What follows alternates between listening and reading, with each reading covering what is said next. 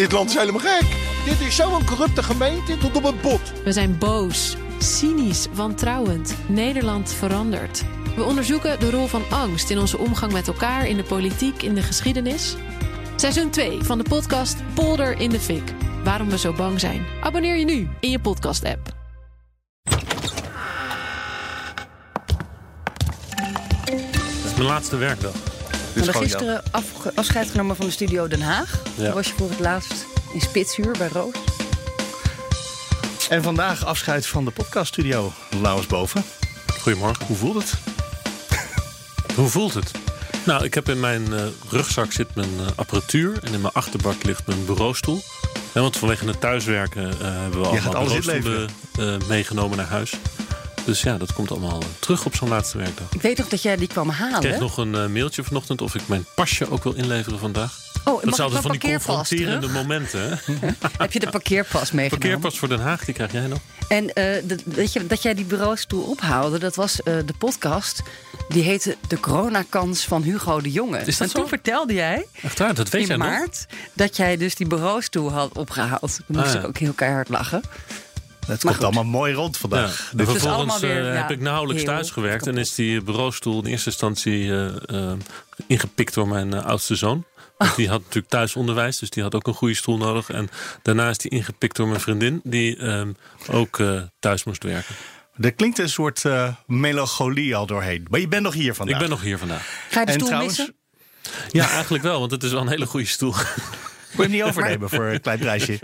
ja, En ons, ga je ons missen? zeker Sophie. En Ja, maar we gaan jij nog niet helemaal missen. Want we gaan nog twee afleveringen met jou horen. Ja, klopt, in de vakantie. De Eh, kerstvakantie. Eerste kerstdag en nieuwjaarsdag. Top secret. Ja, de ene hebben we al een keer aangekondigd wat, het gaat, wat er gaat gebeuren. Ja, Ronald van we Raak, twee Kamerlid, vertrekkend Kamerlid. Dat eh, zenden we uit op eh, eerste kerstdag. Wordt een leuk gesprek op een mooie locatie in het Binnenhof. gezegd. Ik heb Op het Binnenhof. Ja. En die andere, dat houden we nog even geheim. Ja, Leuk, voor 1 januari. En daarna, want er waren ook al mensen die op Twitter eh, je nu al misten. Terwijl je er nog wel bent. Waar Hmm. ga je heen? Waar gaan de mensen jou straks eh, zien of horen? Ik weet nog niet of de mensen me gaan zien en horen, maar ik ga in ieder geval eh, werken bij de talkshow De Vooravond. Dat is, die hebben net hun eerste seizoen gehad, Nederland 1. En, eh, Komt het nu tweede is seizoen daar, eh, ja, nu is M. Hè, dat, Ja. Bij de talkshows die wisselen elkaar vaak af. Hè. Dan eh, is het eerst M en dan weer de vooravond. Het op het tijdslot waar vroeger de Wereldwijd door zat. Ja. En eh, dus van 7 tot 8 op Nederland 1. Half januari gaan die weer eh, beginnen met een nieuwe seizoen. En eh, dat is natuurlijk precies dan ook de verkiezingsperiode. Hè? Want dan begint het eh, reces ook. Die boffen. Ja, en dan eh, is het dus hun seizoen. Dat is dus de verkiezingen en de formatie. En er wordt ook al druk geslijmd bij jou, denk ik, in de, in de wandelgangen. Nu jij straks Ja. 1 miljoen kijkers hebt. Nee, dat is wel grappig inderdaad. Want er worden, ik ben al helemaal aangesproken door een aantal, aantal fracties over nou ja, hè, de, de, de campagne straks en de talkshows. En, en, Kunnen we eh, alvast zaken doen? Ja, Mag ik bij je aan tafel? Nou, dat komt allemaal al langs. Ja. Je merkt wel dat er echt een verschil is hè, tussen een, een radioverslaggever of een, eh, een, een, een televisieverslaggever-redacteur. Ja. In, eh, Ze verwachten van jou nu meer oppervlakkigheid.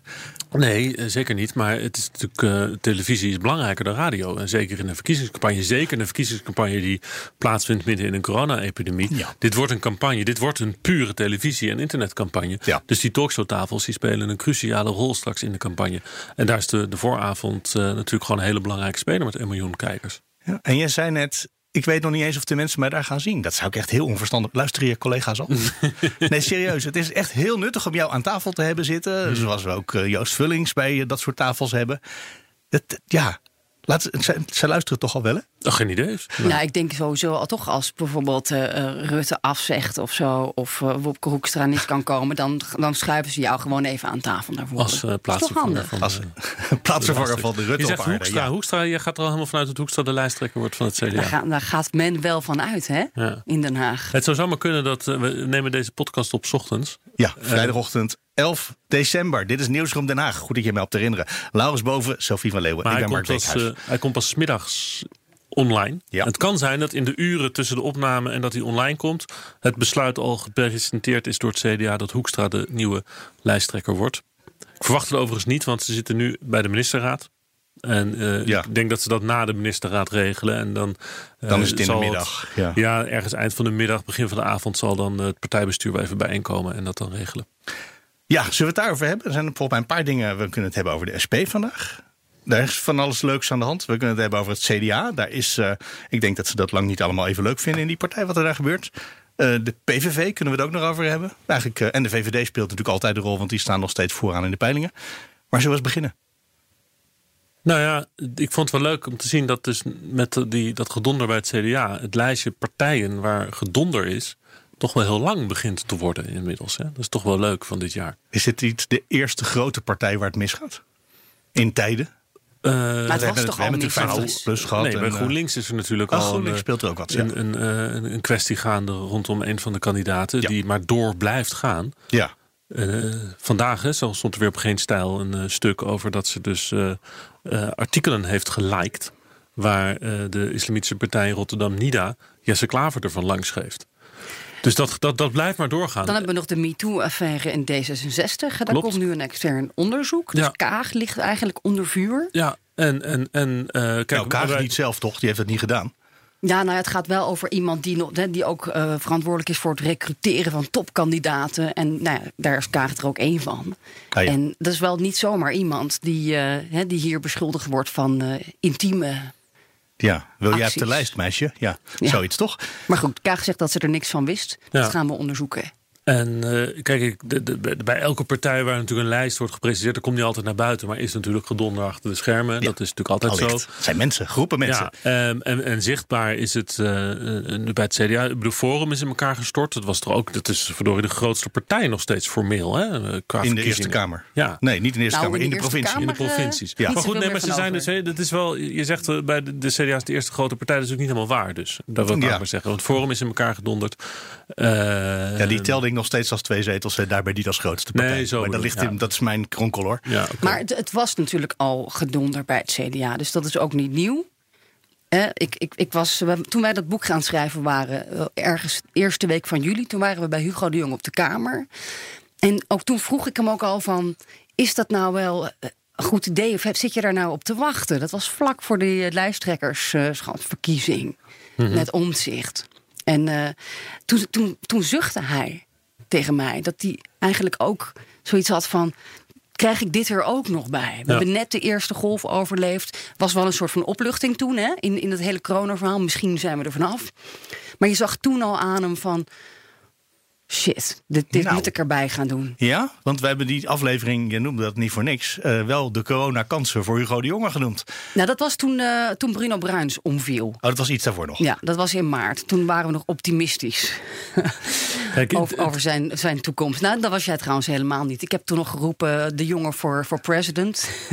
Kijk, eigenlijk zou eh, dit weekend het congres zijn van het CDA. En dat is het moment Ja, dat, de vandaag en lijst, morgen, hè? Ja, dat de lijst eh, definitief wordt vastgesteld. Dus ik heb er nog niet echt met mensen bij Hugo de Jonge over gesproken. Maar ik vermoed dat de datum van gisteren, 10 december, eh, al eh, maanden bij Hugo de Jonge in de agenda stond met een rood cirkeltje eromheen. Van dat is de dag eh, Dat ik nee kan zeggen. dat nog. ik definitief, dat is mijn laatste go-no-go moment. En dat hij eigenlijk stilletjes het altijd heeft overwogen om er misschien vanaf te zien. Onder de twee A grote problemen waar hij mee kampt. Een, een onrustige partij die niet volledig achter hem staat. En eh, de coronacrisis die niet onder controle is. En hij zal eh, ja, misschien gegokt of vermoed hebben dat na de kerstvakantie corona wel zo'n beetje voorbij zou zijn. Nou, en dat blijkt niet zo te zijn. Hij heeft ze allebei niet onder controle. Nee, nou hij niet onder controle. Dat kan je voor de pandemie denk ik niet zeggen. Maar het, eh, het, het feit is dat hij daar gewoon aan de bak moet blijven. Hè? Dat hij zijn tijd moet splitsen. En er speelt nog één probleem, of althans waar je het aan ziet. Hoe hoe Hugo de Jonge en Mark Rutte verschillend in deze situatie steken. En dat is dus dat eh, Hugo de Jonge niet een partij heeft die voor hem de campagne kan gaan voeren. Omdat er gewoon te veel ehm, twijfelaars zijn over zijn leiderschap binnen zijn eigen partij. Eh, waar de VVD dus wel gewoon voor Mark Rutte vol op het orgel gaat. En Mark Rutte dus eh, zijn rug gedekt is binnen zijn partij. En daardoor wel dus met gezag die twee rollen kan combineren. En het... ehm, we zagen dat natuurlijk eigenlijk al heel lang aankomen. Hè? Dat is natuurlijk geen geheim. Ik, ik, ik zag altijd een Pieter Omtzigt, hè, de running mate, die, die toch verbolgen was over wat er is gebeurd. Ja. Die we eigenlijk had hebben heel- willen winnen. We hebben heel vaak ook wel een beetje met elkaar zitten gemmen van... eh, hoe lang zal Hugo de Jong het volhouden? Hè? Wanneer valt hij om? Wanneer gooit hij de handdoek? Wanneer wordt hij ge, uh, omgeduwd? Van het weekend stond er afgelopen weekend in de Telegraaf een heel verhaal over een paleisrevolutie die gaande zou zijn bij het CDA. Nou, dat verzint de Telegraaf ook niet helemaal zelf. Nee, dus er, uh, waar rook is, is vuur in deze. En dan. Ja, dat, in dat hele complex is het dan gewoon uh, partijbelang en landsbelang dat Hugo de Jonge geen lijsttrekker meer kan zijn. Bij het debat over corona van de week daar hebben we Geert Wilders ook 15, 20 minuten lang horen inbeuken op hem. Hè? Ik weet niet of je dat gezien hebt. Je kijkt een beetje ja, dat ging er niet keihard aan toe. Ja, en dan werd ook weer uit de Telegraaf geciteerd... Hè, dat hij dan voor aap uitgemaakt wordt, hè, Bokito. En uh, dat het eigenlijk prima als je je partij niet onder controle hebt, maar dat gaat ten koste van onze coronacrisis. U heeft uw partij niet op orde. Uw partijleider, ehm, en dat mag, daar ga ik niet over, maar is ook nog minister van Volksgezondheid. En uw partijleider heeft het afgelopen jaar een hele hoop dingen moeten doen en moet het komende jaar, ehm, zolang die er nog zit althans, met van vaccins tot en met testen, moet heel veel dingen doen. En ondertussen dat hij dat doet, en of hij dat nog goed of niet goed doet, is nu niet aan de orde. Ondertussen zijn er CDA's die hem met een aap vergelijken, die zeggen dat we met met hem het ravijn ingaan. Dat het niks wordt met Hugo. En dat raakt het functioneren van deze minister. Je kunt wel zeggen dat het niet zo is, dat is wel zo. Kijk naar dat voorbeeld van die 1 miljoen vaccins, wat er een half miljoen blijven te zijn. Pfizer zegt dat had hij al lang kunnen weten. Hij heeft dat anders aan zijn hoofd. De man wordt binnen zijn eigen club met tien messen in zijn rug. Wordt hij gestoken door allemaal, nou ik ga niet eens namen noemen. Dus wat u doet nogmaals met het CDA, uw zaak. Maar het raakt het functioneren van deze minister in zijn strijd om het coronavirus virus aan te pakken. Dat u onderling hem iedere dag tien messen in de rug steekt. Dus mijn vraag is: wanneer houdt dat op? De heer Heerma. Ik ben het met de ene helft van wat de heer Wilders zegt meer eens dan met de andere. Ik, ik heb net al aangegeven, ook vanuit mijn persoonlijke geschiedenis, dat ik niet zoveel heb met anonieme bronnen die van alles roepen.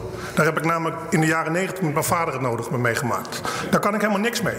Maar als de heer Wilders hier staat om te zeggen dat het het functioneren raakt, dan vind ik dat onzin. Want ik heb net aangegeven hoe gigantisch veel werk de afgelopen maanden er verricht is. En de heer Wilders heeft nooit verzaakt, dat is zijn rol als oppositie, ook om hier bij elk debat te zeggen wat er allemaal niet goed ging. Ik denk als we terugkijken op, op welke ongelofelijke wijze Nederland, de zorg, de samenleving, alles verbouwd is, waardoor dit kabinet door de minister-president en minister van Volksgezondheid leiding is gegeven, dat we heel anders terug gaan kijken op alles wat er bereikt is dan de paar makkelijke zinnen die de heer Wilders even uitgooit. Het zijn, het, ik snap dat het vervelend voor je is. Je zal er maar staan en dat moeten verdedigen. Ik zeg ook niet dat u die messen in zijn rug steekt. Maar ik heb al heel vaak gezegd, en ik ben niet de enige... dat die minister, of het nog gaat over bronnencontactonderzoek... of het nog gaat over testen... dat hij daar steek heeft laten vallen. Ik heb ook eerder in het debat gezegd dat die minister er slecht uitzat. Dat er in die hele periode van die kandidaatstelling... dat die lijkwit hier naast de premier in, de, in, de, zat. Je ziet het op heel veel manieren. En nogmaals, ik gun dat de minister niet. Maar u moet toch echt met een beter antwoord komen dan dat hij nu doet. Want u zegt toch niet dat anonieme bronnen, dat de Telegraaf heeft zitten liegen. Dat die mensen dat tegen ehm, de krant hebben gezegd. Waarschijnlijk klopt het, helaas. En het raakt het functioneren van die minister.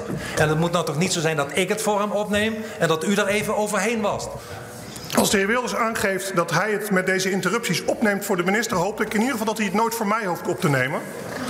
Dat is het type steun waar ik niet op zit te wachten. En ook, ook Dijkhoff, maar die heeft het dan weer over. Hè, ja, mensen die eigenlijk te, te optimistisch uh, hier in de coronacrisis staan. En, en, dingen proberen te doen die ze niet kunnen waarmaken. Dus van alle kanten uh, werd hij uh, aangevallen. En je zag het ook aan hem. Je ziet het ook aan hem. Ja, weet, je, weet je nog dat we een paar weken geleden hebben het volgens mij gehad over het fenomeen dat uh, dingen uh, niet waar hoeven te zijn. Vorige week was dat, over de waarheid en de werkelijkheid. Ja, maar dat ze wel uh, een werkelijkheid kunnen zijn. Nou, dit is misschien zo'n voorbeeld, want het hoeft misschien helemaal niet zo te zijn dat de coronabestrijding leidt onder het lijsttrekkerschap van Hugo de Jonge. Maar dat kan wel in de beeldvorming de werkelijkheid worden. En als dat de interpretatie wordt van mensen, van burgers, over wat er gaande is, dan is dat schadelijk voor zowel de coronabescheiding zelf. Hè, want dat, dat ondergraaft het vertrouwen. En, en, en dat kan leiden tot dat niet wordt, uh, dat mensen de regels niet volgen, tot een verdere uitbraak, kan leiden tot doden. En het kan leiden tot een, een ondergang van het CDA bij de verkiezingen omdat mensen dan niet meer op Hugo de Jonge willen stemmen. Ja, want een partij waar ruzie is, dat is historisch uh, niet zo goed. Ja, dus, nou ja, en omdat mensen dus denken van hij zit hier in dat, hij wil per se op dat stoeltje blijven zitten uit persoonlijke overwegingen. Terwijl dat helemaal niet de situatie is. Hij wilde dit helemaal niet. Hij Is dat wilde, waar? Ja, dat is echt waar. Ja? Hij wilde, hij wilde helemaal niet. Hoekstra zou toch de, zou de lijsttrekker worden. En die trekt, eh, trok zich eh, plotseling terug. Dat heeft heel veel boosheid tussen die twee mannen eh, veroorzaakt. En ehm, ik denk dat Hoekstra nu inderdaad de bal gewoon weer toegespeeld krijgt. Maar in feite heeft hij natuurlijk ook messen in zijn rug lopen steken. Door eigenlijk al die tijd niet openlijk voor de jongen te, te kiezen. Of niet, hem niet te steunen, maar Pieter Omzicht te steunen. En Mona Keizer ook, de, de CDA-kandidaat. Kijk, en Die Hoekstra- Pieter Omzicht steunen. Die zaten allebei in het andere kamp. Dus ja, als nu Hoekstra, nou, ik zal het geen koep noemen, maar nu naar voren wordt geschoven. Het is ook niet, ze hebben het natuurlijk ook zelf veroorzaakt. Ja, ja en. Hoekstra die wil natuurlijk wel door in de, in de Nederlandse politiek. Het is niet dat hij klaar is nu. Hè, want die, die, die zat veel meer op de lijn van ik wil proberen om straks na de verkiezingen eh, weer een, een eh, minister te kunnen worden of zo. Die wil gewoon door natuurlijk als, als politicus. En als hij nu de bal weer aan zich voorbij laat gaan, als er nu expliciet tegen hem wordt gezegd, ja, hij moet het doen en hij zegt nee, ja, dan is hij ook echt, dan is Hoek- Hoekstra ook klaar. Dan, dan is zijn carrière ook kapot. Dus het kan best zijn dat Hoekstra uiteindelijk door de situatie gedwongen het wel zal moeten doen. Je hebt altijd het idee dat dat een beetje gespeeld is als je het ziet. Hè? Van, eh, wilt u het gaan doen? Nou, ik overweeg het. Ik ga nu nog niet zeggen dat ik het echt graag wil. En dan denk je nou, volgens mij wil je het wel. Nou, maar je gaat nog geen ja zeggen. Soms is het gespeeld, soms is Maar het... hier eh, de- al die CDA-mensen willen eigenlijk niet de partij leiden. Nou, en dat heeft te maken met Rutte. Omdat het algemene gevoel is dat Rutte niet te verslaan is. En zolang Rutte nog de VVD leidt, eh, dan kan je natuurlijk als, eh, als ambitieus politicus nu wel eh, verliezen van Rutte. Maar ja, je wil Rutte verslaan. Dus dan kan je beter wachten tot eh, eh, Rutte eh, weg is. En dan premier worden. Of anders gedecimeerd worden in de peilingen. Maar goed, die peilingen waren al heel slecht. hè. Dat speelt ook mee in dit verhaal. Het ziet er al bar slecht uit voor het CDA. Dus slechter kan eigenlijk niet. Ik denk dat Hoekstra Vanaf vier maar kan je alleen maar groeien. Zoals ook Kan Asscher gedaan heeft met de Partij van de Arbeid in de afgelopen jaren. prima uitgangspunt. Een heel klein beetje. hè. Maar het kan wel gebeuren natuurlijk dat als Hoekstra krijgt. Hè, dit komt natuurlijk heel veel aandacht. En misschien positieve aandacht. Als Hoekstra dat nu. Hè, als dat nu iets positiefs doet in de, in de peilingen. Dan kan dat natuurlijk een, een, een soort vliegwiel-effect krijgen. Dat dat opeens gaat groeien. Als, die, als daar een positieve vibe rondom die partij ontstaat. doordat Hoekstra opeens de, ehm, de, de, de kar gaat trekken. De man die natuurlijk tientallen dat- miljarden heeft Maar uitgegeven. zie je dat gebeuren? Een positieve vibe ineens rond het CDA? Dat Nee. kan ik me echt nauwelijks voorstellen Nou, op het moet, als ogenblik. je kijkt naar de onderzoekjes die zijn gedaan over leiderschap, dan staat eh, na Rutte volgens mij Hoekstra op twee als meest betrouwbare, eh, populairste politicus van Nederland. Minister van is Financiën is altijd de populairste minister in Nederland. Dat was Dijsselbloem, dat was Kok, dat was, eh, dat was Zalm, dat was eh, Wouter Bos. Minister van Financiën die zijn in Nederland. eh, Wat van. hem zo Ja. populair maakt in de coronacrisis, los van de tientallen miljarden, dat zijn ook de, hè, de, de tweets en de filmpjes. Eh, Hij heeft natuurlijk eh, Zuid-Europa eh, flink op zijn nummer gezet. Is, heeft Spanje, letterlijk Portugal, Italië over zich heen gekregen. Vanwege die discussie over de coronabonds. Hè, en wij gaan niet voor jullie betalen. Dan had je zelf maar meer moeten sparen. Uiteindelijk is het grappige dat juist vannacht er een akkoord ligt in Brussel over die ruim ze- 700 miljard. eh, die, die we toch wel met z'n allen gaan uitgeven. Maar het beeld rondom Hoekstra blijft nog steeds van hè, de zunige, Calvinistische eh, minister van Financiën. die onze Nederlandse belangen beschermt in Europa. Dat is de beeldvorming die hij om zichzelf heeft gecreëerd. en waar heel veel mensen in geloven. de Ja, hoekige Hoekstra. de blokkeervries. maar eigenlijk geven we natuurlijk wel heel veel geld uit. Maar dat heeft hij met KLM heeft hij dat ook gedaan, hè? Hij heeft gewoon de, de paardman tegen KLM gezegd van... eh, sorry jongens, of tegen de vakbonden eigenlijk... eh, eh, draai maar bij, want jullie willen gered worden... En jullie moeten dan wel akkoord gaan met die loon... eh, eh, Ja, loon- hij kan, eh, loonsverlaging. loonsverlaging, precies. Hij kan Dat- hard zijn als hij denkt dat het nodig En, is. en dan zegt hij gewoon nee. En dan iedereen denkt van ja, maar ze gaan toch niet de KLM het ravijn in duwen. En hij, eh, nou dan is het gewoon wie knippert het eerst met zijn ogen. En hij wint dat dan. Dat Ja. is toch best... Maar dat moeten we nog zien, want eh, er is ook een aandeelhoudersvergadering hè, van Air France KLM zo rond de verkiezingstijd. Eh, ik denk eind maart. En eh, nou ja, goed, dat is je na de verkiezingen eind maart. Ja, misschien dat het net erna valt. Maar hij, hij krijgt het nog heel moeilijk, denk ik, met, Air, hè, met, met, het. Franse deel van Air France KLM. Ja. Ja, en, en dat kan ook nog een struikelblok voor hem worden. Dat is een risico. En, en zij willen natuurlijk heel veel geld eh, uitgeven. En wij moeten dan eigenlijk hè, de Fransen gaan wij moeten betalen. meedoen met de Fransen, ja. En ja, wij moeten inderdaad geld naar Parijs sturen. Hij zit behoorlijk in de knoop. En dat is een risico. Daarmee. Ik dacht eigenlijk dat de nummer twee op de lijst bij het CDA Pieter Omtzigt was. Is die helemaal uit het zicht? We hebben zijn naam nog niet eens genoemd. Uh, of zou het nog kunnen dat hij Nee, maar wel Pieter- de nee, maar- lijsttrekker Hij wordt, wil maar niet de premier? worden. Nee, maar Pieter Omzicht heeft zich gekandideerd omdat Hoekstra zich niet kandideerde. Ja, dat weet ik. Dus als Hoekstra zich nu kandideert, dan heeft Pieter Omzicht zijn zin. Ja, Omzicht heeft ook gezegd: Hoekstra is mijn premierskandidaat. ja. Dus Omzicht is gewoon de stand-in. Voor Echt Hoekstra. gewoon, die wilde graag running mate zijn. En dat is hij ook eh, maar van de verkeerde lijsttrekker geworden. Dus, eh, En het CDA wil denk ik liever niet omzicht. Dan heb je, nog, heb je weer dat kamp omzicht. En dan heb je weer toch die verdeeldheid en dat, en dat, dat geruzie wat een beetje blijft naborrelen in de partij. Dan kun je beter gewoon zeggen: joh, Pieter, jij wordt fractievoorzitter. Dat wil hij ook heel graag. Ja. Dan heeft hij toch een soort van de, de leiding over de partij Als er Omzicht, als er Omzicht wel beter passen, zo qua stijl man, in, eh, in het lijstje CDA-leiders. Want ik bedoel, Hoekstra, Hoekstra is een mooie vent. En eh Omzicht toch wat minder. En, en CDA-leiders zijn over het algemeen niet eh, hele sexy mannen. als dat het criterium Vind is, je, Ruud Lubbers vond je geen sexy man? Nou, dat is misschien de uitzondering. dat is al lang geleden. Dat weet ik niet meer. ja. Nou, dat is een van de, de langzittende premier van Nederland. Ja, Die maar heeft of Rutte die- nog niet die- eens verslagen. maar goed. Ja, nee, ik denk dat Omtzigt is de man van de inhouden van het intellect. Maar ja, of je daar dus hè, al die kiezers mee trekt... denk ik, hè, dat, dat, daar, daar zijn ze bij het CDA wel een beetje bang voor. Hoekstra dat dat een, eh, niet gaat lukken. Hoekstra wil een eh, Instagram-influencer zijn. Die, heeft een, eh, die laat hele mooie foto's van zichzelf Rechtstreeks met eh, Baudet de concurrentie aan.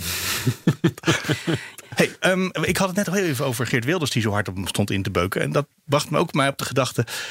Hoekstra zit natuurlijk aan de kant van Omtzigt. Die wat minder eh, moeilijk doen over de PVV dan Hugo de Jonge. Die, wat, eh, die altijd zei naar de PVV, dat zie ik echt niet gebeuren dat wij iets mee gaan doen.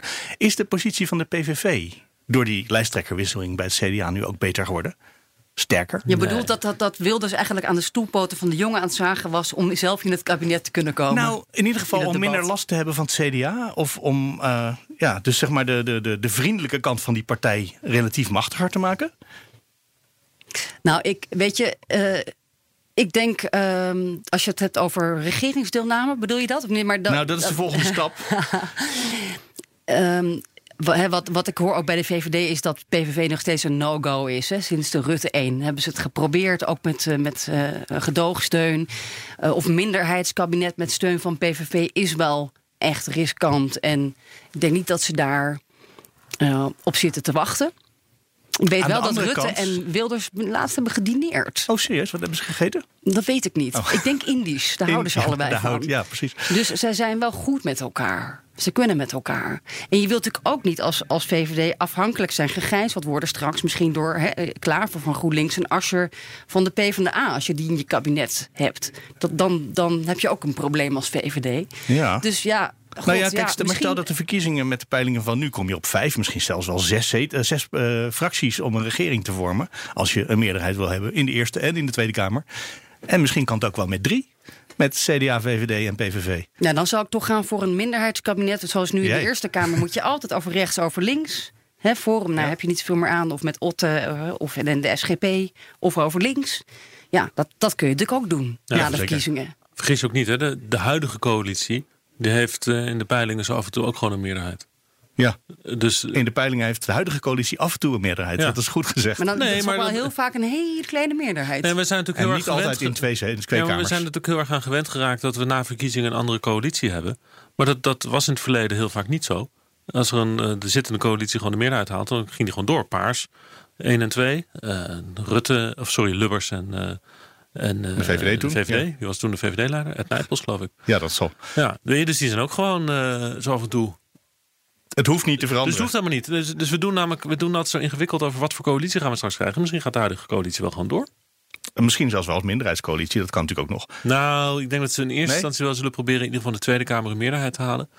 Ehm, maar inderdaad, Rutte heeft eh, regeert eigenlijk al zijn hele periode met minderheidskabinet uiteindelijk. Ja, of het nou in de Eerste of in de Tweede Kamer is. Dat wisselt af en toe een beetje. Ja. Maar, eh, ja. Kun je ook een stikstofakkoord meesluiten, toch?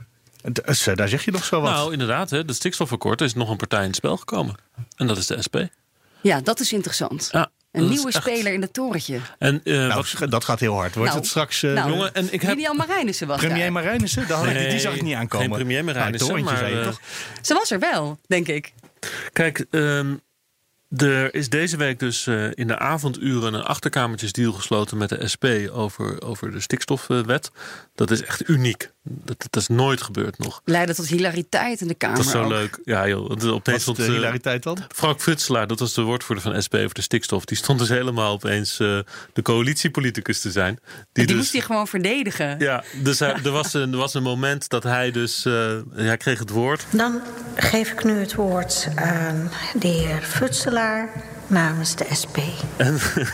Meestal wordt de SP helemaal niet geïnterrumpeerd. Dan Ariep denkt iedereen, er- laat maar Nee, hij, stond er, hij stond er inderdaad een uur of meer langer of zo met interrupties. En Ariep die maakte meteen aan het begin ook een grapje over hem. Hij stond, stond hem een beetje uit te lachen. Eh, Esther Ouwehand, die helemaal losging en in ging hakken op de, op de SP. Ja, dat ik inmiddels ook tot het lijstje van vijanden van mevrouw Ouwehand. Krijgt een speciale behandeling vandaag, ben ik bang. Die- Futselaar. Voorzitter. En heel leuk is dus wat, hoe je hier de, S- die SP'er hoort praten. Mevrouw Ouwehand. Ja, voorzitter, eh, ik moet ook zeggen dat mijn hart wel een beetje gebroken is. De heer Futselaar zei, misschien behoor ik nu wel tot de vijanden van eh, mevrouw Ouwehand. Maar eh, ja, mijn hart brak een beetje.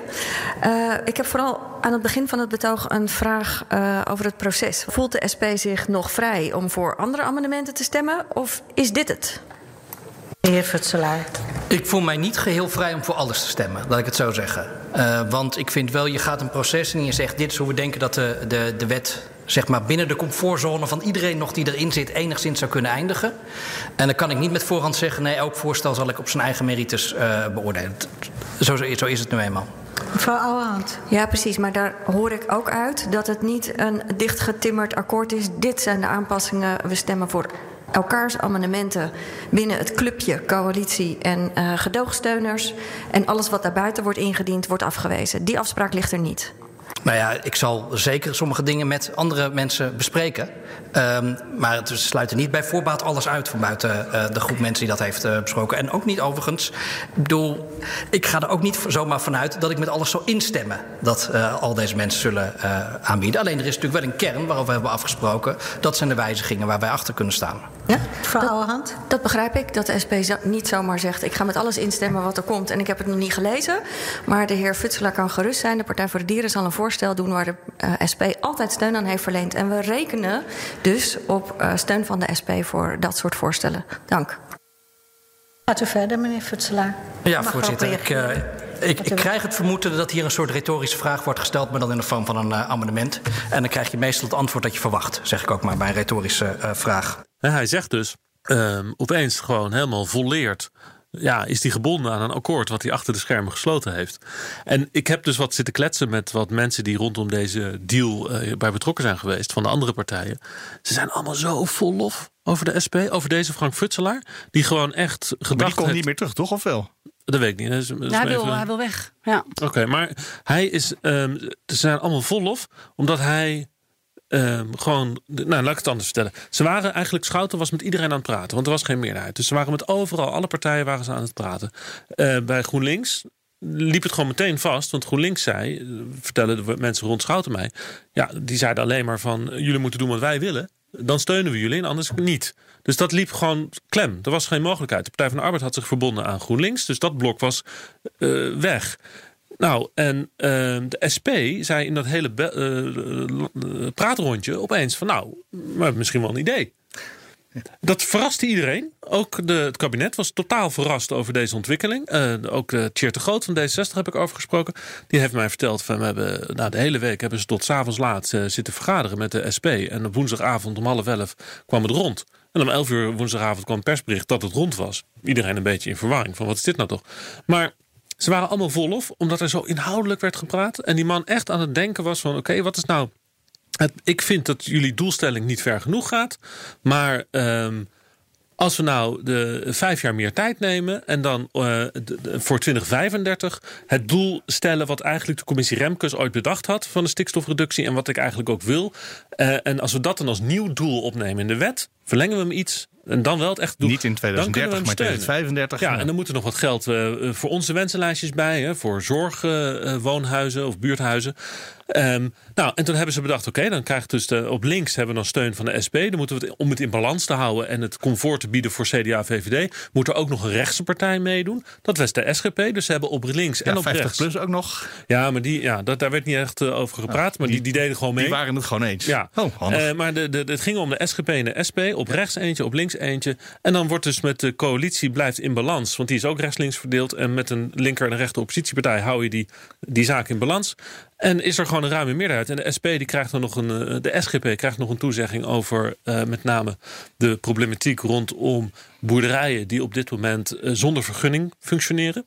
Hè, dat Omdat daar- dat toen niet hoefde en eigenlijk volgens de nieuwe wet wel geregeld had moeten zijn toen. Precies, en die mensen hebben een probleem, want die hebben geen vergunning. En daarom kunnen ze geen leningen bij banken krijgen. En kunnen ze niet investeren. En kunnen ze ook niet een stikstofreductie doen, want ze kunnen die nieuwe machines niet kopen. Dus dat, is een, nou, dat probleem wordt dus opgelost door daar iets, iets te helpen. Ja. Maar Goed, dat om is dus de te strijken. Ja, maar het gaat er dus om dat ze dus die twee partijen zo hebben gevonden. En dat ze allemaal zo vol lof zijn over de SP.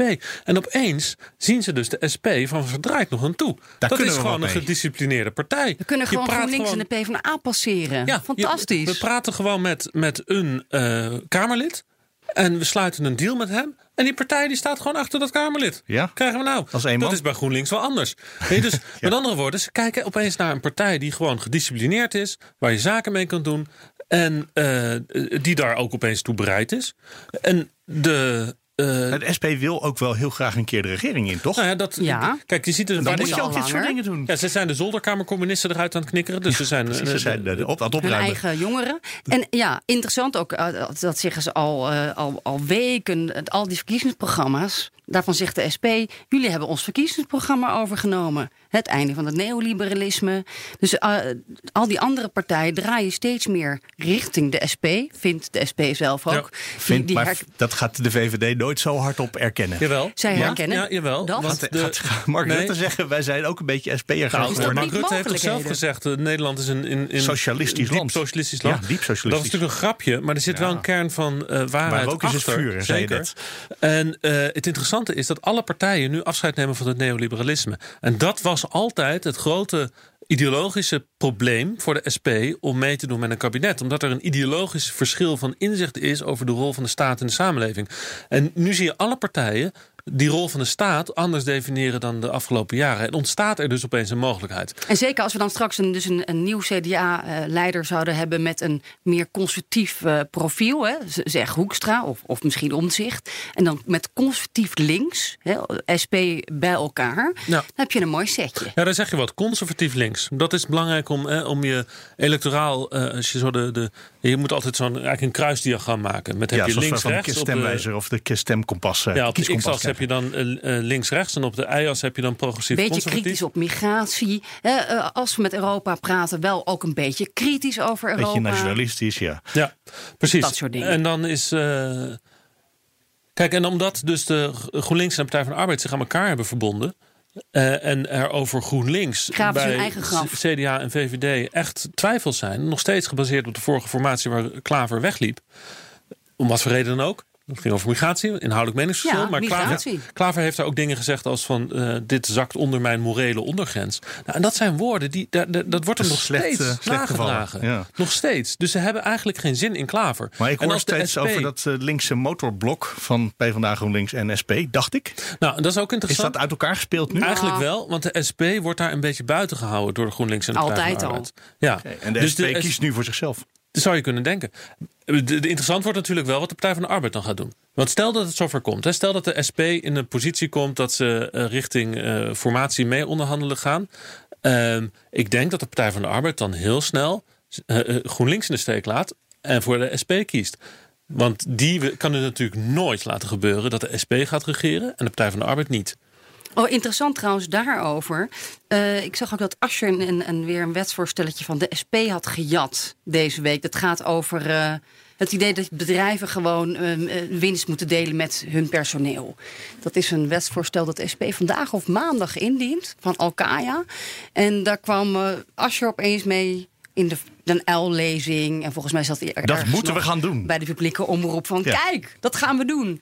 Dus die zitten ook ideologisch best wel dicht bij elkaar. Misschien dichter dan bij GroenLinks. Het zou wel interessant zijn als we daar ook weer twee wetten van krijgen. Net als van de week. Wanneer was het gisteren? Dat we twee stikstofwetten op één dag eh, behandeld hebben. Dat is toch... Allemaal politiek. Waarvan de eerste overigens natuurlijk geen kans maakte. Wat de tweede was, uh, waar die deal waar jij net over had, uh, over besproken was met SP. Ja. Dus ja. de, de, formatie is nog. We zijn nu eens gaan stemmen, maar die is nog interessanter geworden. Nou, deze voor hetzelfde week. geld uh, wisselt de huidige coalitie gewoon D66 in voor de SP. En ChristenUnie voor de PvdA. Oh, dat Want dat moest kunnen. samen, zei je toch? Oh ja. ja, Jeetje, dat, nou, ja. we kunnen ineens gaan kwartetten nu. Dan heb je gewoon een. eh, een, een- nou, Jammer dat Laura straks weg is. Misschien kunnen we nog een keer bellen. Ja, ik dacht, ik laat hem heel lang aan het woord in deze aflevering. Dat we in ieder geval nog even flink van hem kunnen ja, dat genieten doet hij normaal keer. nooit. Ja. Maar wij, wij gaan jou trouwens ook missen. Wij gaan je ook missen. dankjewel. Kom nog een keer terug. Als, eh, gewoon, als gast of zo. Ja, we'll see. We'll see. Ja, als je bij, eh, bij dat tv-programma niet aan tafel mag. We hebben hier vast op een hoek van de tafel altijd wel een microfoon voor je vrij. we, Laurens boven van de vooravond. Dat, is, dat vind ik moeilijk. Ja? Ja. We gaan eraan wennen.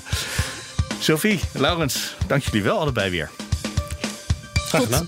Eh, kerstmis, oud en nieuw. Ja, volgende week maken wij, Sophie, en ik denk met Thomas van Groningen, nog één podcast. Oh ja. Want volgende week is het nog geen kerstmis. De week daarna. Dan hebben we dus een aflevering die Laurens eh, gaat maken met eh, Ronald van Raak. En die laatste, die houden we, ja, dat zeiden we aan het begin al, die houden we geheim. En dan hebben we nog de hele administratie aan het eind altijd. Hè. Wil je reageren? Mail dan naar nieuwsroom.fd.nl of nieuwsroom.bnr.nl. En daar laat ik het bij vandaag. Adieu.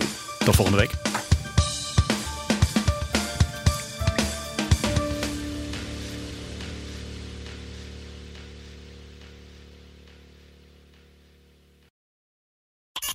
Harm Edens vind je in de BNR-app. Je kunt BNR Duurzaam niet alleen live luisteren in de app, maar ook terugluisteren als podcast, zoals al onze podcasts. En naast dat de BNR-app Breaking News meldt, houden we je ook op de hoogte van het laatste zakelijke nieuws. Download nu de gratis BNR-app en blijf scherp.